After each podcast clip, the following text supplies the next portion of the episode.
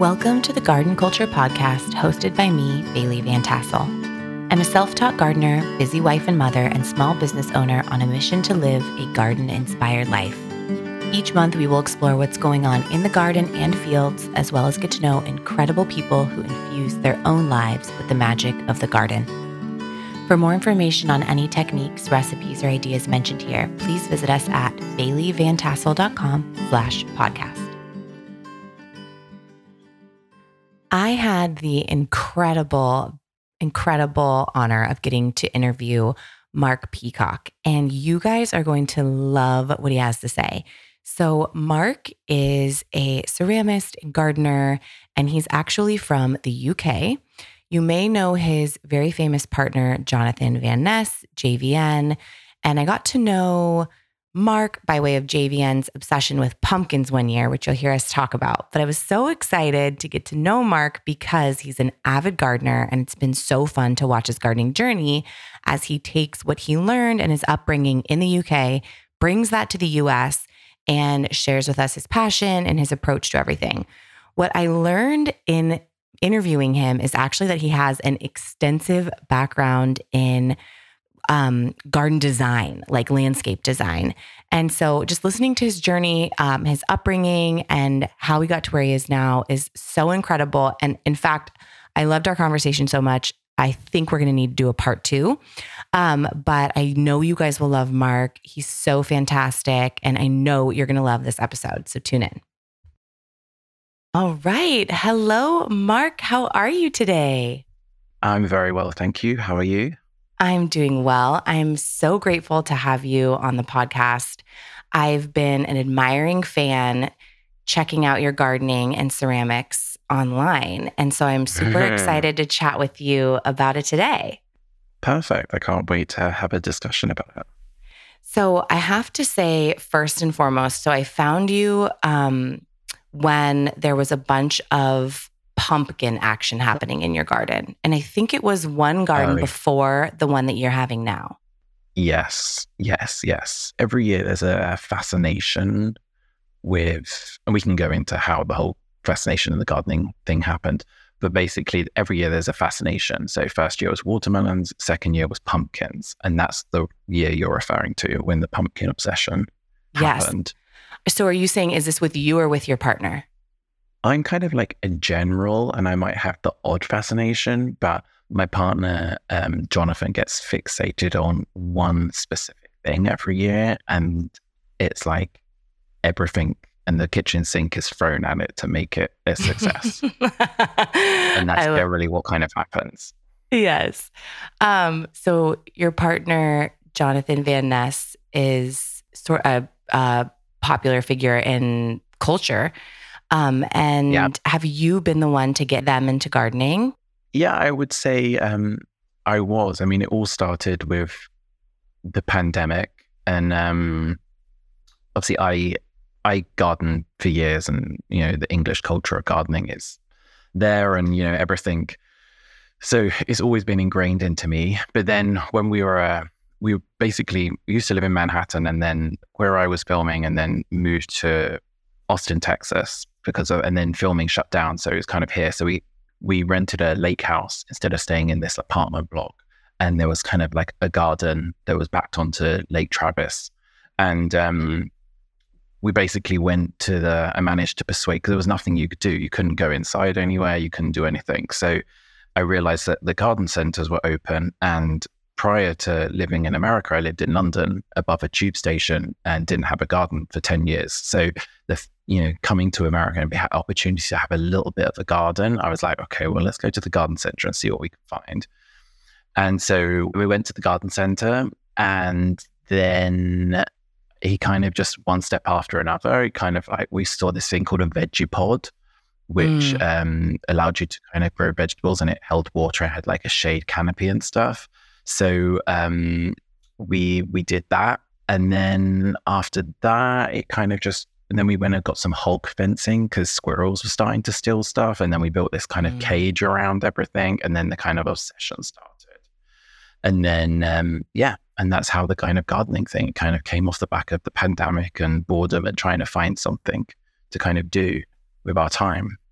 I love that. I am a mix of the two of you where I have a general enthusiasm. I'm always going to be gardening. I'm obsessed. I can never talk or consume enough information about it.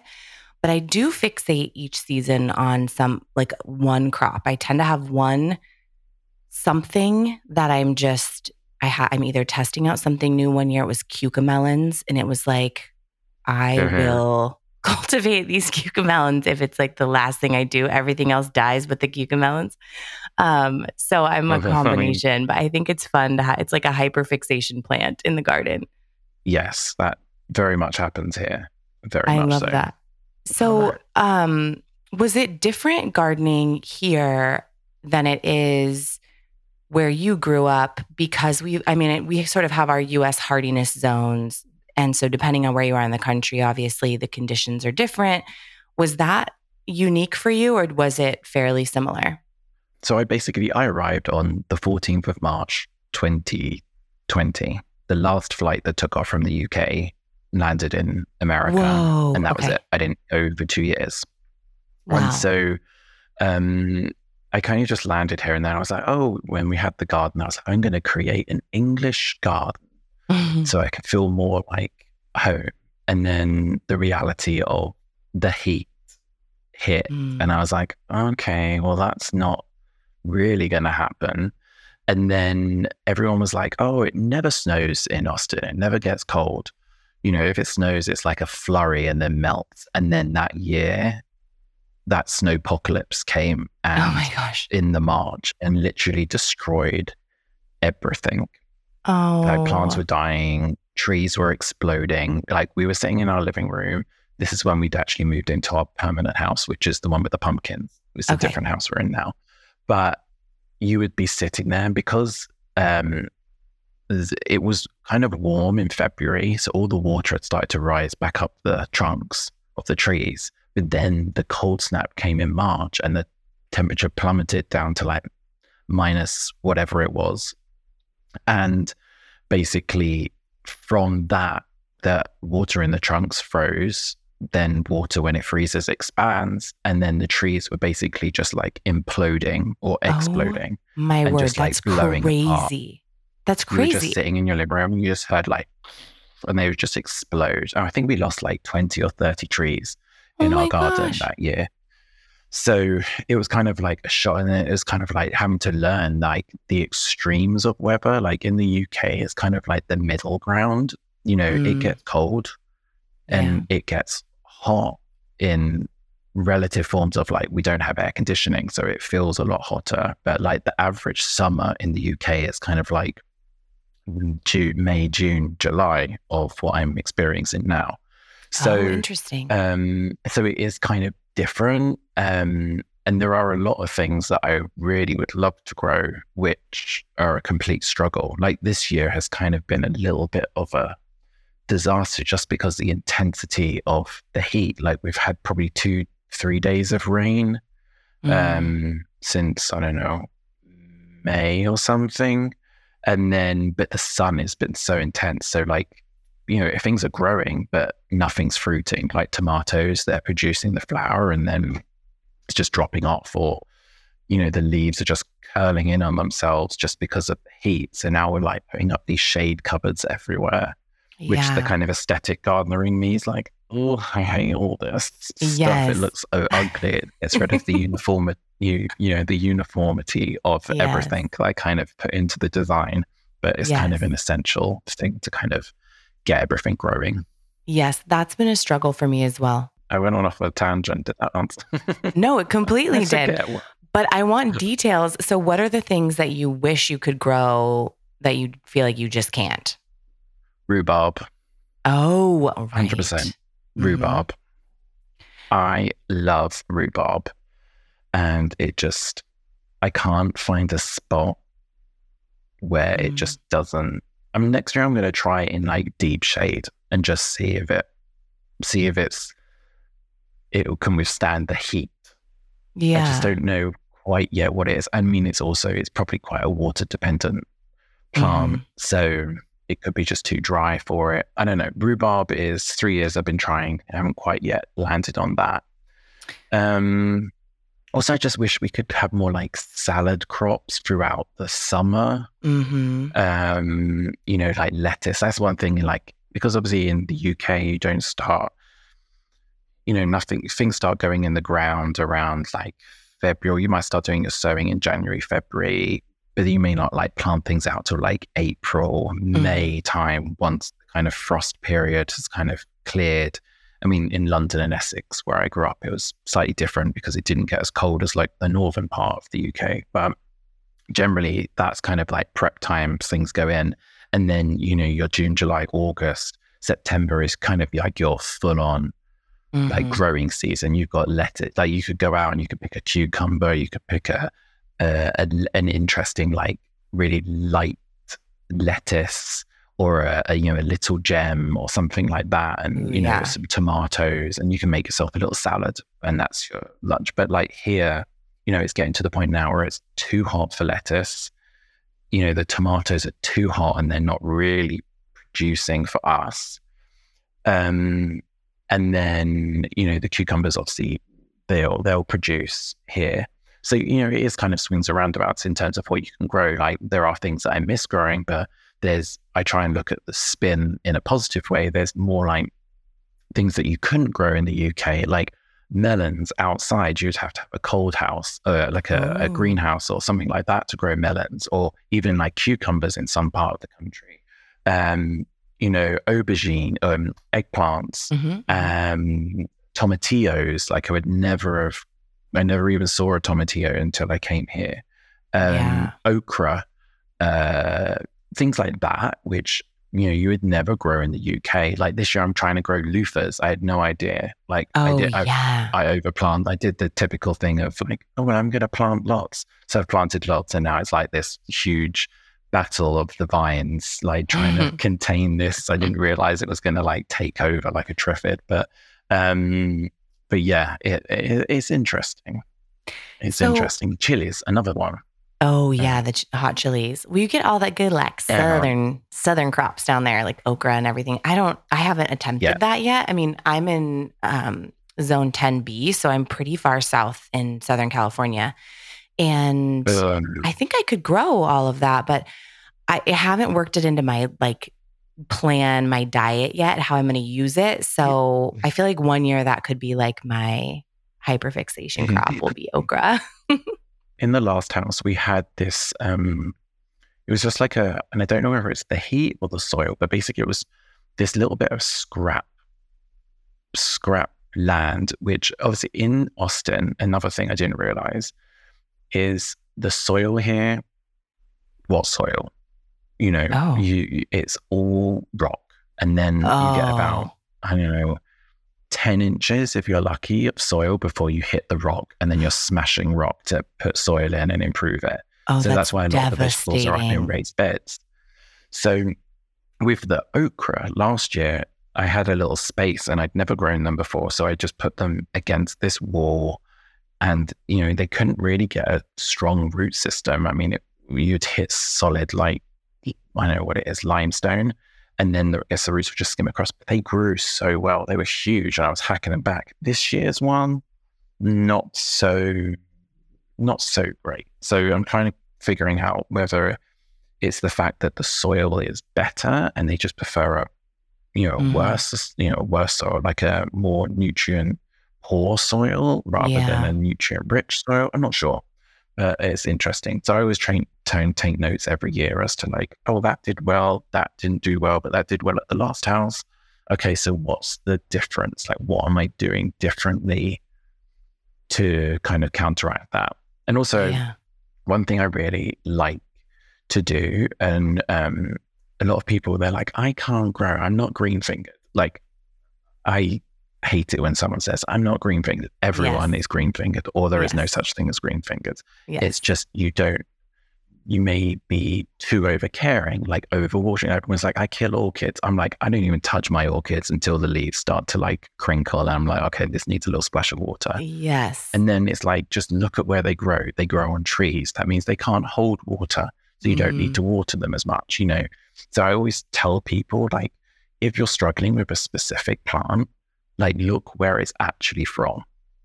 Where does Ooh, it oh, come I from? Does it come from the mountains in the Mediterranean? Okay, well, we know that that's going to be probably a looser soil. So it's going to be more free draining. It's probably going to get hot. So it can withstand the heat and probably doesn't get much water. So it doesn't need much water. hmm So you kind of just decipher where the plant is originally from. You know, every plant you're sold in a garden center comes in the same medium hmm that it's sold in. It's sold in a potting compost. But when it actually goes into the ground, for it to thrive, it may require different things than what it was given in the garden center, you know.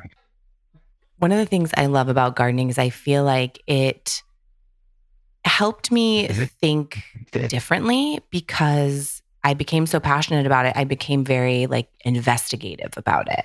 Kind of like you're describing where it really helped me and that sort of transcended throughout my life into other areas where now I'm just thinking more expansively and more independently and it sort of gave me confidence in a sense to do independent thinking on a lot of things. Uh-huh. Completely. And I mean, part of the reason it tells like certain people, and you know, Jonathan is sorry, is patience. I think if you aren't that great with like patience and you kind of want to get everything done, and gardening is the perfect thing to teach you patience Mm, because there is no amount of that plant will grow however that plant wants to do yeah. you could think, oh, I'm going to pour loads of, you know, seaweed on it and water. Okay, well, you're probably just going to flood it and kill it and it'll be overriched with nutrients. So it's going to die. So you have to like follow the lead of the plant and you just have to be patient and wait. And if you're patient, then the plant will produce. yes, and I I, love it's that. the best thing teaching someone patience. Okay, real quick, I want to tell you about the Kitchen Garden Society.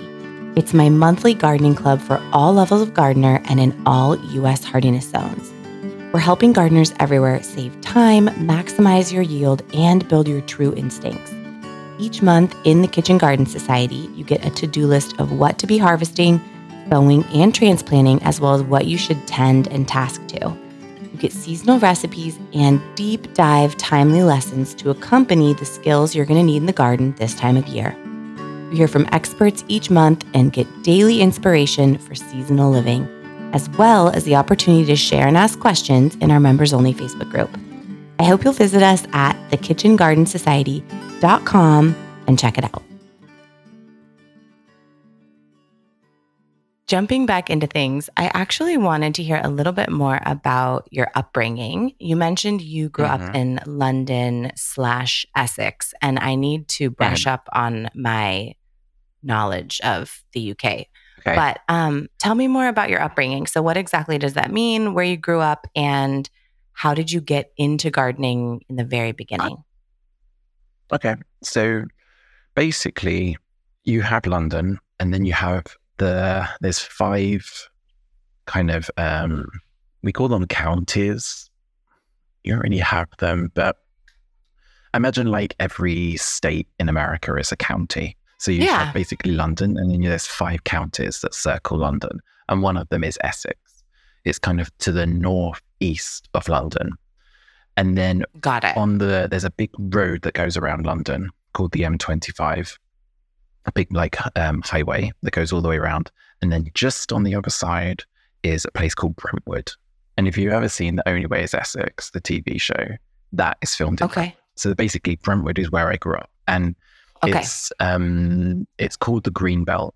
So basically, it's um, it's to stop urban sprawl from London expanding. Basically, there are pockets of land that is designated green green belt land, which can't be built on. So you can build on Oh, brown cool. belt, but you can't build on green belt.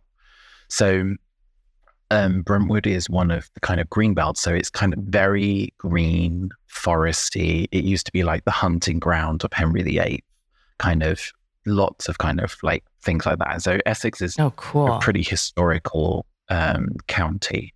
So basically, I grew up there. So I was lucky that, you know, I was in close proximity to London, like 20 minutes on the train or, you know, 15 minutes on the fast, super fast one.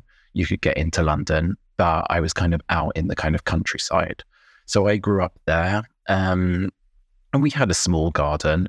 Um, my grandmother, my mum's mum, was really into gardening. And I remember her being probably a strong influence into my gardening. I remember going to hers and she'd always like, you go into the greenhouse and it would just smell of like tomatoes, where that mm. kind of mm. tomatoey smell is kind of just like, you know, when you grow them outside here, you don't necessarily get a sense of that smell. But yeah. when it's kind of like trapped in the walls of glass, you walk in there and it's that real smell of like tomatoes.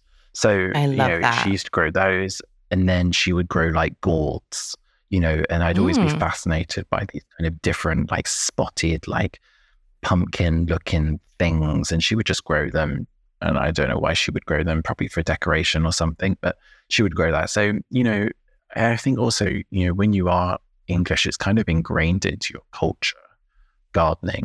Um, you know, you, grow up and Friday night on BBC Two at eight o'clock is Gardener's World, and you'd sit down and you'd watch Gardener's World, or you know, on the last weekend or the last week of May, the Chelsea Flower Show's on, and so you that's on every single night, and you can watch Chelsea Flower Show, or there's always like some kind of gardening show on telly. So, you know, you'd always be sitting down, kind of doing that, and you know, growing up in the country, like we would walk to school sometimes, and there'd be like berries at the side of the you know the country lane. You know, my school there was only 70, I think 78 people in the school when I started and like 93 or something when I left. And my year at wow. school was 13 people.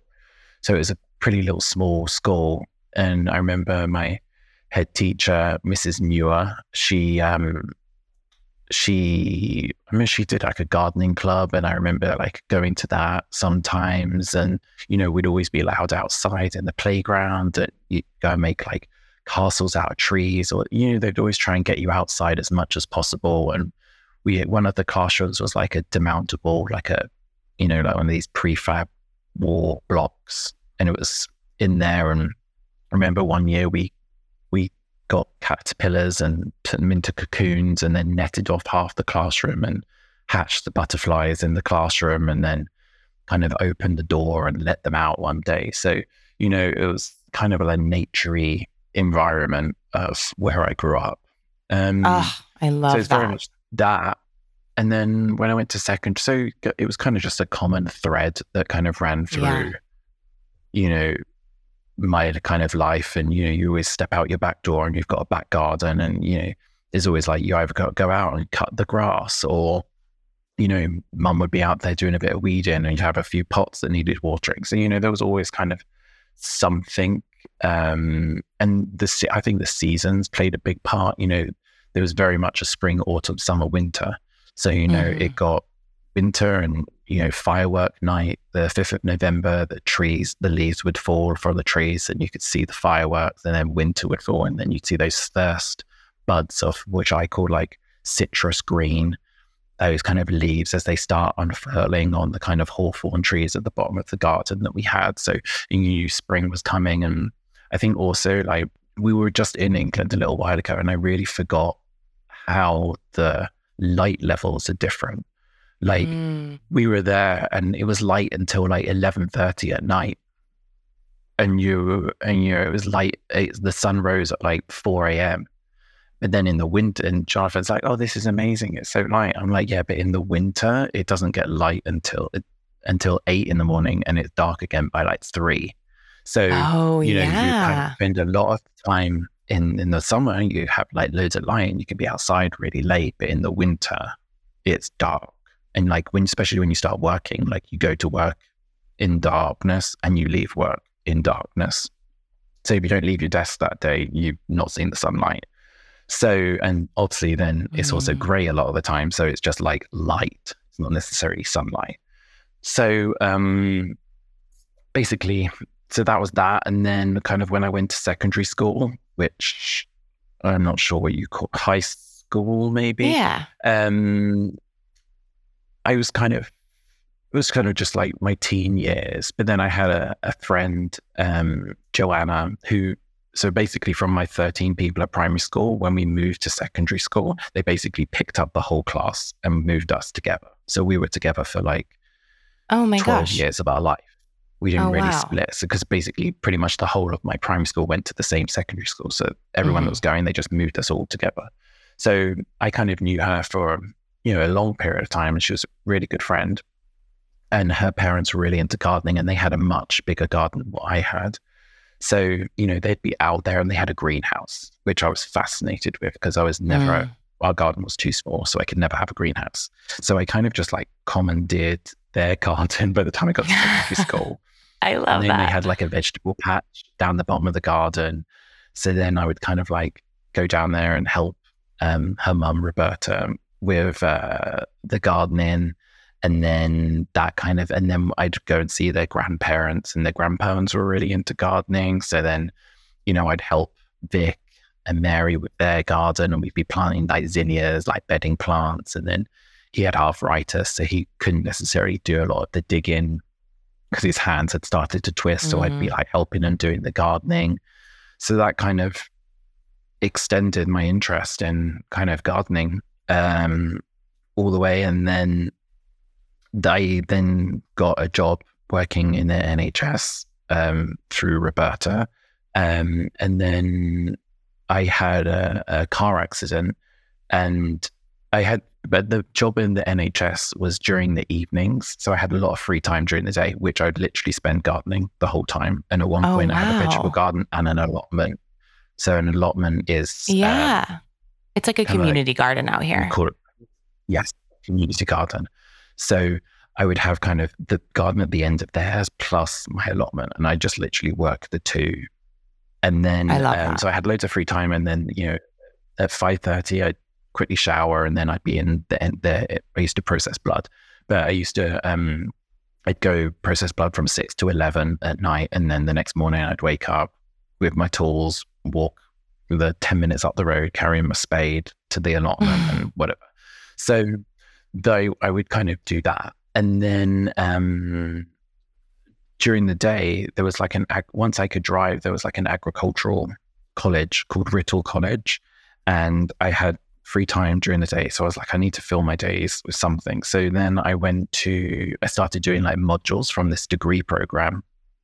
And it was like, what was the first one? I think it was like garden and plants through time, which was all like a historical, like the history of plants and gardens from like Oh, the cool. Neolithic period to the modern day, and then like plant introductions, but then also like gardening styles and how the French influenced the English and how the English influenced the, you know, so, so on and so forth. So it was kind of all of that kind of stuff. Um, and then I did a second module, and then I had this car accident, and then I thought I could buy a new car with the money, or I could finish the degree. So then I went back and did the degree in um, landscape and garden design, and so basically like landscape architecture. Um, and that was like a it was about four years of study. Wow. So you got into a car accident. oh, obviously Yes. you were okay. But instead of replacing your vehicle, you went and got your degree in landscape design. Yes, that's I correct. love that. I love that so, so, so much. Oh my gosh. Okay. So continue. So you got your degree.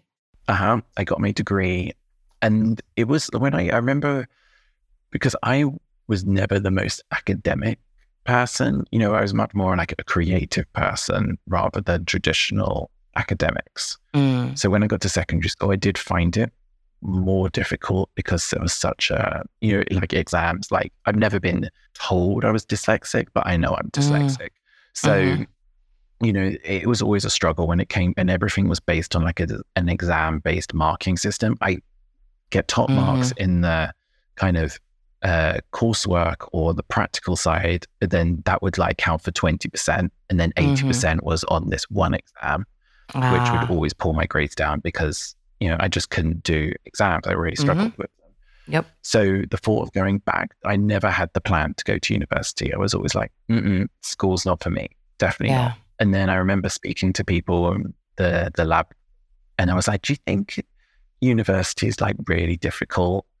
And they were like, nah, "Everyone just gets out and gets drunk, and you know, you do a couple of lectures. I was like, "Okay, I'll sign up." That is not the case if you do any form of architecture discipline Ah, yeah, like yeah. I was in there and you know I would so basically, my day would be that I would wake up, go to the gym or whatever, and then I six o'clock I would go to the studio at the university. I would work till five in the studio. I'd have to I'd have one hour from five to six to get to the lab, and then I would work from six to eleven, and then I'd go back to the university maybe for an hour, two hours, and then I'd drive home, sleep for like four hours or something, and then my day would repeat. And Oh, then the weekends word. I was in there as well. So it was pretty like intense juggling the job and the university at the same time. Yeah. Um, but then the you know that was how I kind of made the money. I had to continue doing the work. So um, yeah, I did that, and then the year before I graduated, there were like so it was like twenty. There was like forty weight work because there was like forty work placements for twenty students. So everyone had like an option of two that they could pick from. The year I graduated was the year of the recession and there was one job placement for 20 people. hmm I So think we must have graduated similar no- time. Yeah. I can't remember what year. I always like get confused with like the years as to when it was, but it was that recession year, that year that it kind of like all building work, all architecture, everything just ground to a halt. No Ugh. one was investing anything in anyone. So then I had this degree and they were like, you you can like skip the work placement and just continue onto your master's program. and I was like, to be honest, I'm exhausted. Like I've been working nonstop uh, for four years. I'm tired. And there was, you know, you would have sometimes there'd be three reports due within the same week, you know, and my dissertation was a hundred thousand words feasibility Oh. study on a site on the River Thames. It wasn't my like gosh. 10,000 words, it was a hundred thousand words. And I had to Oh. research the soil structure, the infrastructure, the community structure. wow. And that was just that section. Plus, you had to do a whole design of a new park Mm, and you had to do technical drawings as to how this thing would be built. yeah. So it was pretty intense. And then I was like, I was like, I, I, I can't. So I stepped away from that and then um, took some time off. And my grandfather lives in Uganda. Um, so I went to visit him, and then someone left a men's health on the airplane, and I picked it up and I was like, oh, maybe I've been trying to apply for jobs, and everyone was like, you don't have enough work experience because for nine years I just worked in a processing blood. I'd had no other experience in anything creative apart Hmm. from the degree, so no one wanted to take you on. So then I had this men's health, and I kind of called the switchboard, and I was like, "Hi, can I be put through to men's health?" They put me through, and I spoke to someone, and I was like, "Hi, I'm just wondering, do you have any like work experience? I'm happy to just like make tea and photocopy stuff and whatever." And they're like, "Oh, "We have some stuff on editorial," and I was like, "Sure." I had no idea what editorial even meant. I Oh was my like, "Yeah, sure, okay, I'll come on." And then I went, and then I was there for nine years. And that's Oh where gosh. I was. And that's where I moved to London and lived in my little flat above Finchley Road Tube Station. Um, and that I obviously didn't have a garden. I just had some orchids on a windowsill. So that was kind of my gardening during that time. And then, um, and then after that, I kind of took a year off and then I moved into events um, and did some fun. Whenever there was like an opportunity to create some kind of gardening in an event, I was like, yep, we'll do that. And then, um, and then, yeah, and then I came here. oh my goodness. I kind of on the last plane and got landed here and then was in America. And that's basically my rundown of my life. I love it. Oh my gosh. Okay, so much to dig into. So, what was it like? I mean, so you spent sort of a majority of your career first doing something entirely uncreative, processing blood, and then you shifted into this men's health um, editorial prof- profession. But you weren't. I mean, you weren't really doing a lot of gardening. Was that something that impacted you, or was it just sort of like, eh, not the not the time, not the season, no big deal? no, I mean, when I lived in London, I was desperate for a gardening. I remember I lived in the borough of Camden, which is like one of the biggest boroughs in London. And there Mm. was, what was it, a 40 year wait list for an allotment Oh my word. but the wait list was closed. So you couldn't even put yourself on the list for 40 years' Yeah. time. Mhm. Oh my god! So the opportunity to garden Yeah. there wasn't really, it wasn't there. I mean, but you know, Yeah. I kind of got my fix that I was just, uh, you know, on that that Instagram um, thing that I was listening to before we got chatting. The last fact was that London is actually classified as a forest because What? there are over eight million. Yeah, because there are over eight million trees in London, and that's near enough one for every person. And twenty percent of London is made up of green space, so it Oh, classifies wow. as a forest, technically. So, you know, I used to live up in, as I said, Finchley Road, which kind of was Belsize Park. So you would walk over Primrose Hill and you would see the whole skyline of London. I used to work in Soho. So I would walk to work and I would see the whole skyline of London. And then you'd walk down, Mm. you'd walk past the zoo. I'd get to see the giraffes and then I'd walk through Regent's Park. And, you know, the bedding was always changing or there was like art installations going in. So I got my fix of kind of nature. And even from like when I was at university, we used to have to get tested on the botanical names of plants every single week.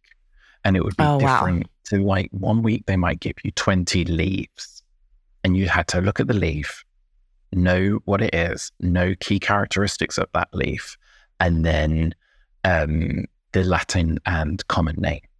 And you do the same Oh, for word. bulbs. They might put like 20 narcissus, 20 daffodil bulbs, and you'd have to know the difference between every single daffodil bulb. That's tete a Oh my That's gosh. whatever.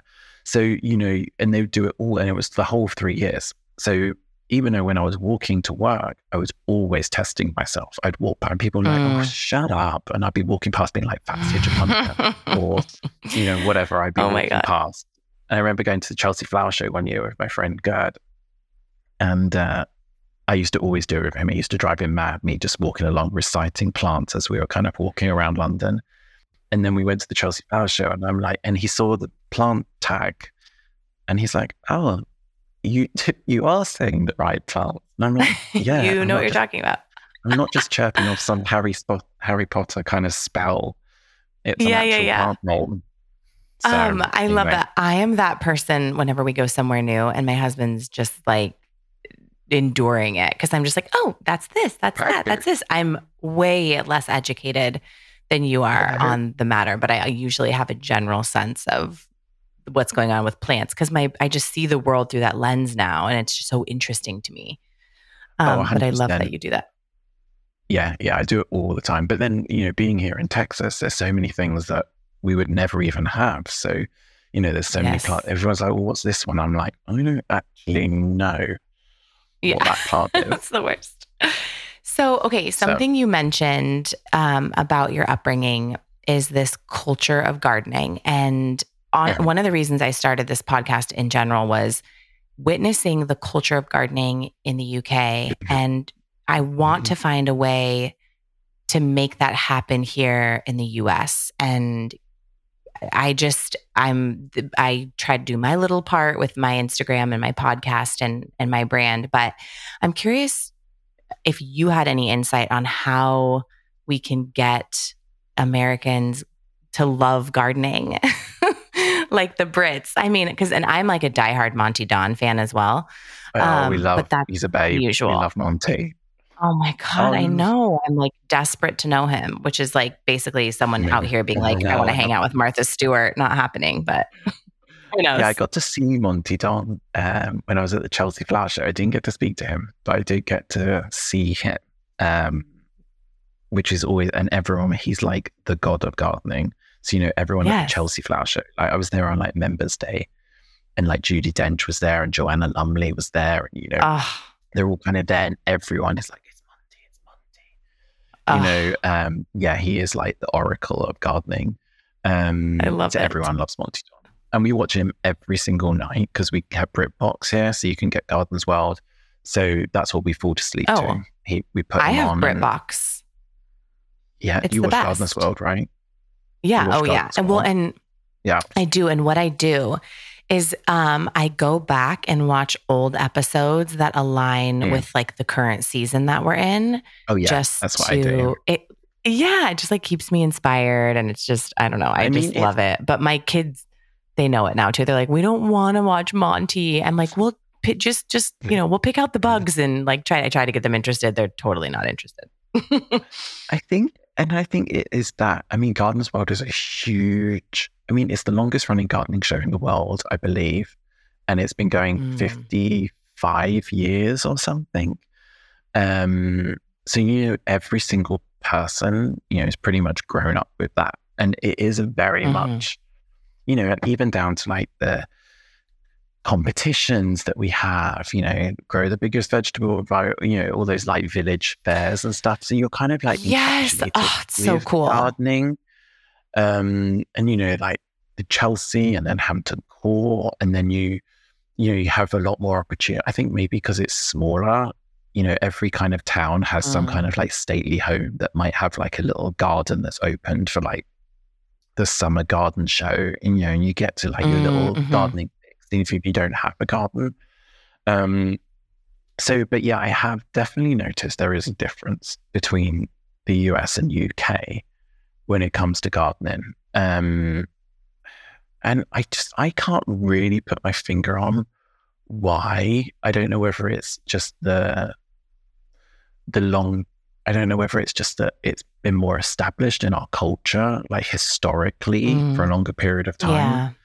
You know, um, and you kind of by default, when you're learning about the Tudors, you probably learn a little bit about like the Tudor rose, and then you learn about roses, you know. Mm. So it's kind of like within your Yeah. kind of, um, and then every like country, you know, within the UK, the, has a flower associated with it. So like Scotland's the thistle, Wales is the Mm. daffodil, the Ireland is the shamrock, England's the rose. So, you know, there is always Mm. like a floral reference within our culture. Um, so I think it's like a multitude of just like seeding lots of different things in.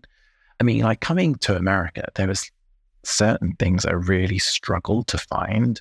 Like I really wanted Mm. a long reach watering can, hose watering can Oh. it took me three years to find this watering can, which I eventually found with this um, online company Hmm. in New York um, or somewhere up there.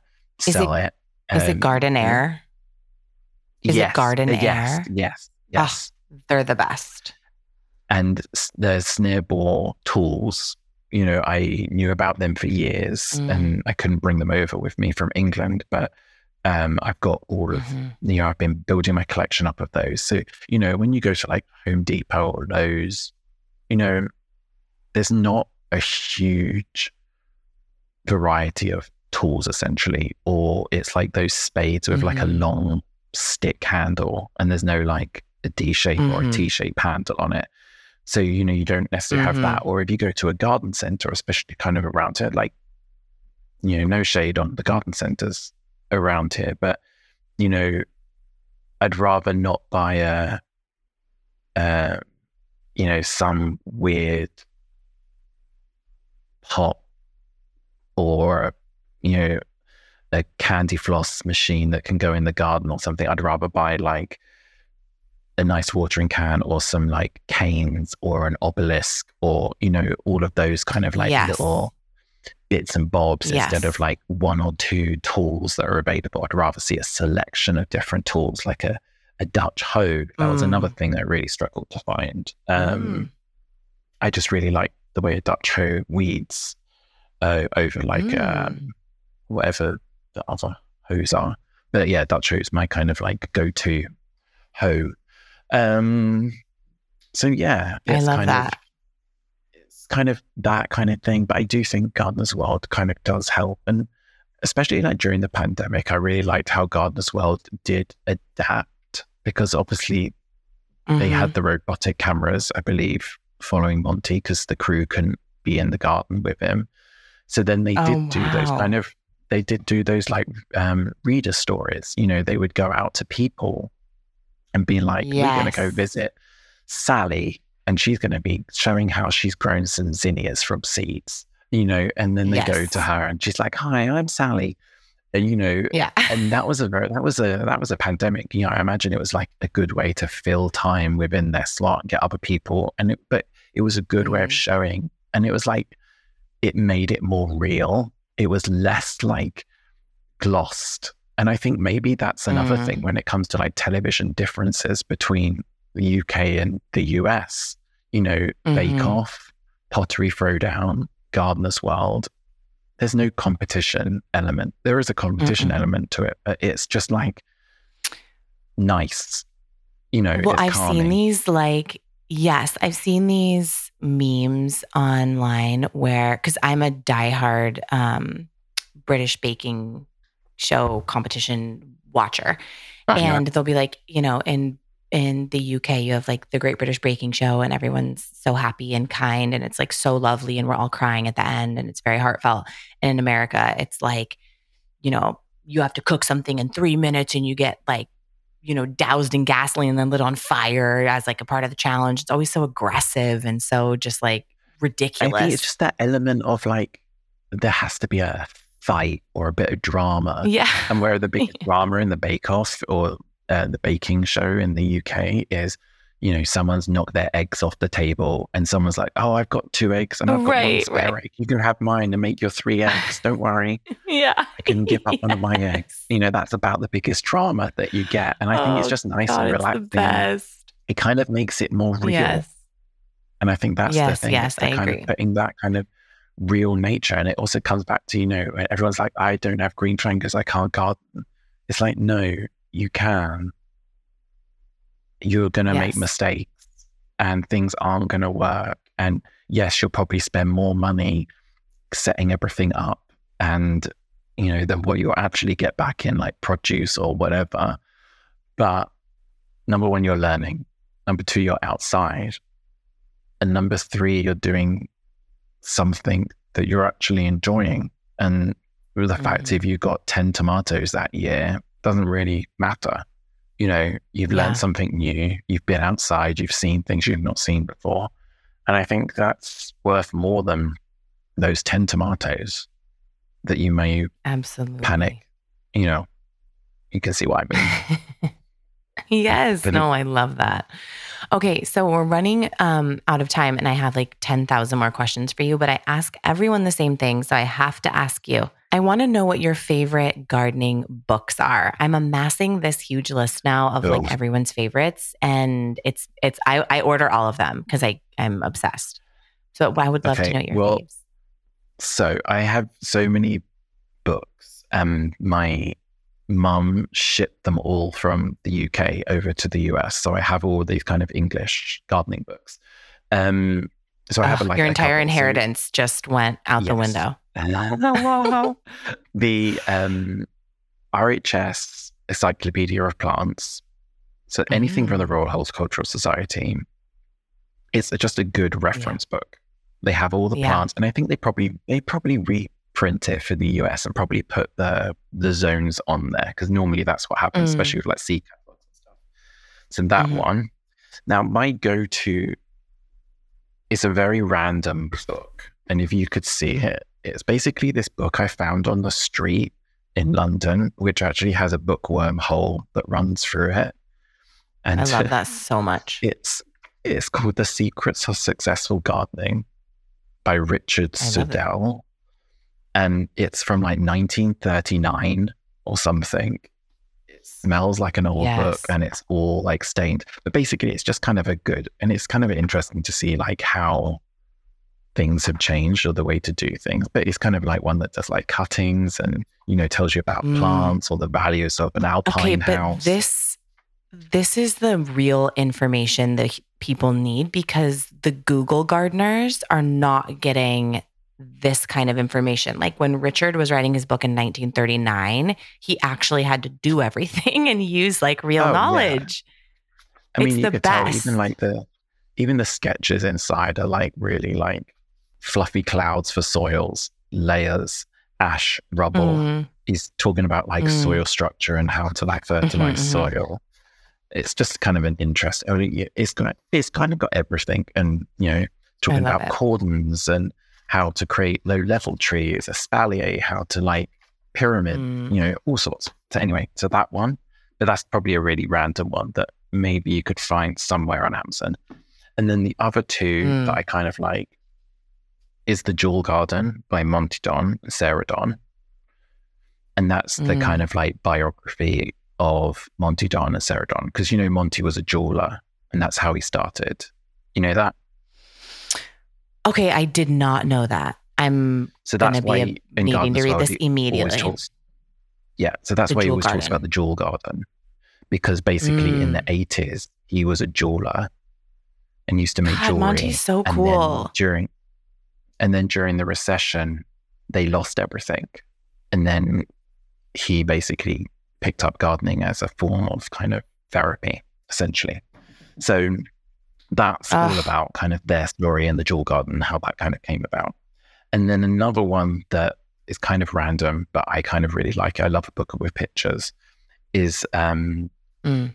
the lost gardens of england and Ooh. it's all so there's a magazine in the UK called Country Life magazine and it's been going for Oh, yeah. forever and ever so basically they've created these books kind of the lost houses of England or the lost gardens so Mm. you know back in the 30s the whatever they had all the pictures in the magazine the black and white pictures of what the gardens were Mhm. like and then over the decades like houses have been pulled down or during the wars you know things were bombed and destroyed so it's got all of Oh, these wow, old yeah. pictures of houses, and this one's all about like the gardens that were kind of attached to these houses. So Ah, that's another so kind of cool. interesting like reference one to kind of look back on, kind of a fun a fun book. Yeah. Oh, I love it. I love it. Oh my gosh. Well, we're going to have to do a part two because I want to, I still want to hear more about your ceramics and how you're going to use your degree, if you're going to use it, all the things. but I'm just going to leave everybody wondering. Um, and so, how can everyone find you if they want to learn more about you, ask questions, or just get to know you better? Sure. Um, so my Instagram is Mark uh, Mark London, and that's kind of like my main my main point where I where I am. So um, yeah. So touch base. I read the kind of comments and the stuff. So yeah, let me know. Beautiful. Thank you so much for chatting with me today. It was so lovely hearing your perspective, and I'm so excited to see where your garden journey takes you.